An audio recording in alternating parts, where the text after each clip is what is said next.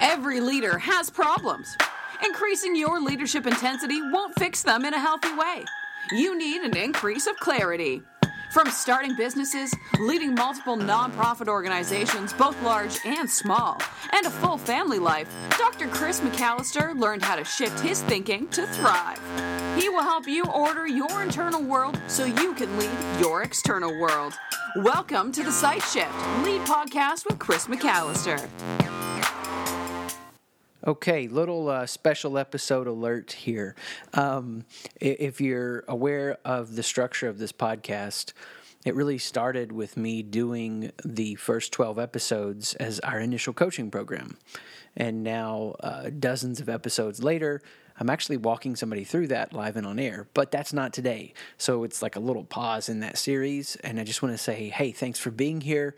It means a ton to me. I've created different things for uh, people that I'm serving and helping out. And I ended up just making a number of little free mini courses how to have killer meetings, how to develop a system so that you can help the leadership around you get to the edge of their abilities. And one of those that I did was how to have tough conversations. Somebody had asked for it, so let's do it. And what I'm playing for you here is just, I think it's just a few minutes. It's a clip where I, I ripped the audio off of that uh, YouTube video where the course is. So I tried to make it sound as good as possible.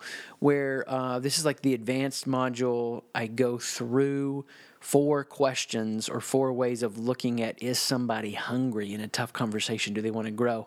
And these little uh, ways of framing things have helped me a ton. I think they'll help you sink your teeth into it. If you want more, you can go to chrismcalister.com. That's one of each letter in the last name, chrismcalister.com forward slash tough conversations. I'll put the URL uh, in the Podbean description. So glad you're here. Check it out. Have a great one. Peace. Last idea that's advanced questions reveal hunger. So let me break all these down. Questions reveal hunger. When I have a tough conversation with somebody, afterward I can check in with them and say, okay, how did that feel? I'm gonna I'm gonna see if they want more by just asking that. Like when I said that, did you feel misjudged by anything that I just said? That is a huge question to ask. I probably should have put that on the first video. Um, did you feel misjudged or misunderstood by anything I said? And if they didn't, maybe they want more. So you just gave a crumb and you're seeing, oh, okay, they want to talk about this more. Let me go a little deeper with it. Second, I want to notice their question. I want to notice their questions and avoid getting hooked to share. Here's what I mean. Literally had a uh, an, an older man that I met with for a number of times, probably over a year period, that mentored me, and he was just hyper aware and brilliant. And this was an amazing idea he taught me. When people ask you questions, it's very normal to get hooked into wanting to share your story and to forget they asked you the question. They may wanted to learn they may have wanted to learn from you, but more often than not they wanted to share something with you. Um, so I use a kind of a weird example in our co- one of our coaching programs where I say, if somebody asks you, Did you have any trees in your backyard growing up? And I use a weird example to try to get it to stick in your brain. They don't really care if you had trees in your backyard growing up. And not that that's a knock against you or a knock against them. There's something they want to share with you. So resist the temptation, the urge to get hooked into sharing and go, yeah, I did. And now you're off mem- down memory lane. I had a tree fort one time, one house we lived in, and, and one house didn't. And, and then you're talking, talking, talking, talking, talking, and the opportunity to share is gone. So, yeah, I did. Did you? See what I did? I answered it real quick, flip it back. Um, this is the worst when I walk away and I realize, oh crap, I, I forgot to do that. I had um, a neighbor come up to me, I don't know, it was about a month ago, and she was asking what I do. And it's a great opportunity for me to give a succinct answer, which is I don't know, and please help me know how to answer this. but no, I, it was a great opportunity to give a succinct answer and then ask about what she did. Especially as I found out what she did, there was overlap, um, or you know, her business was set up in a way that my services could really help a ton. But rather than say, here's what I do, what do you do? I got hooked into sharing.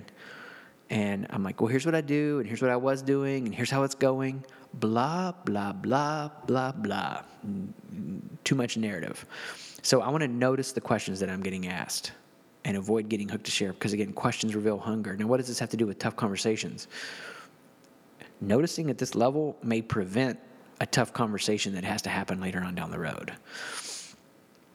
Another way that questions reveal hunger maybe I can avoid a dramatic, tough conversation by telling a story and see if they ask a follow up. See if they ask a follow up question. See if I drop a little story their way and then they want more. So maybe they bring up something about uh, a crisis they're having. And I'm like, yeah, there was one time that I had to cut, um, I can't remember the exact figure now, but like a quarter to half a million dollars out of a personnel budget.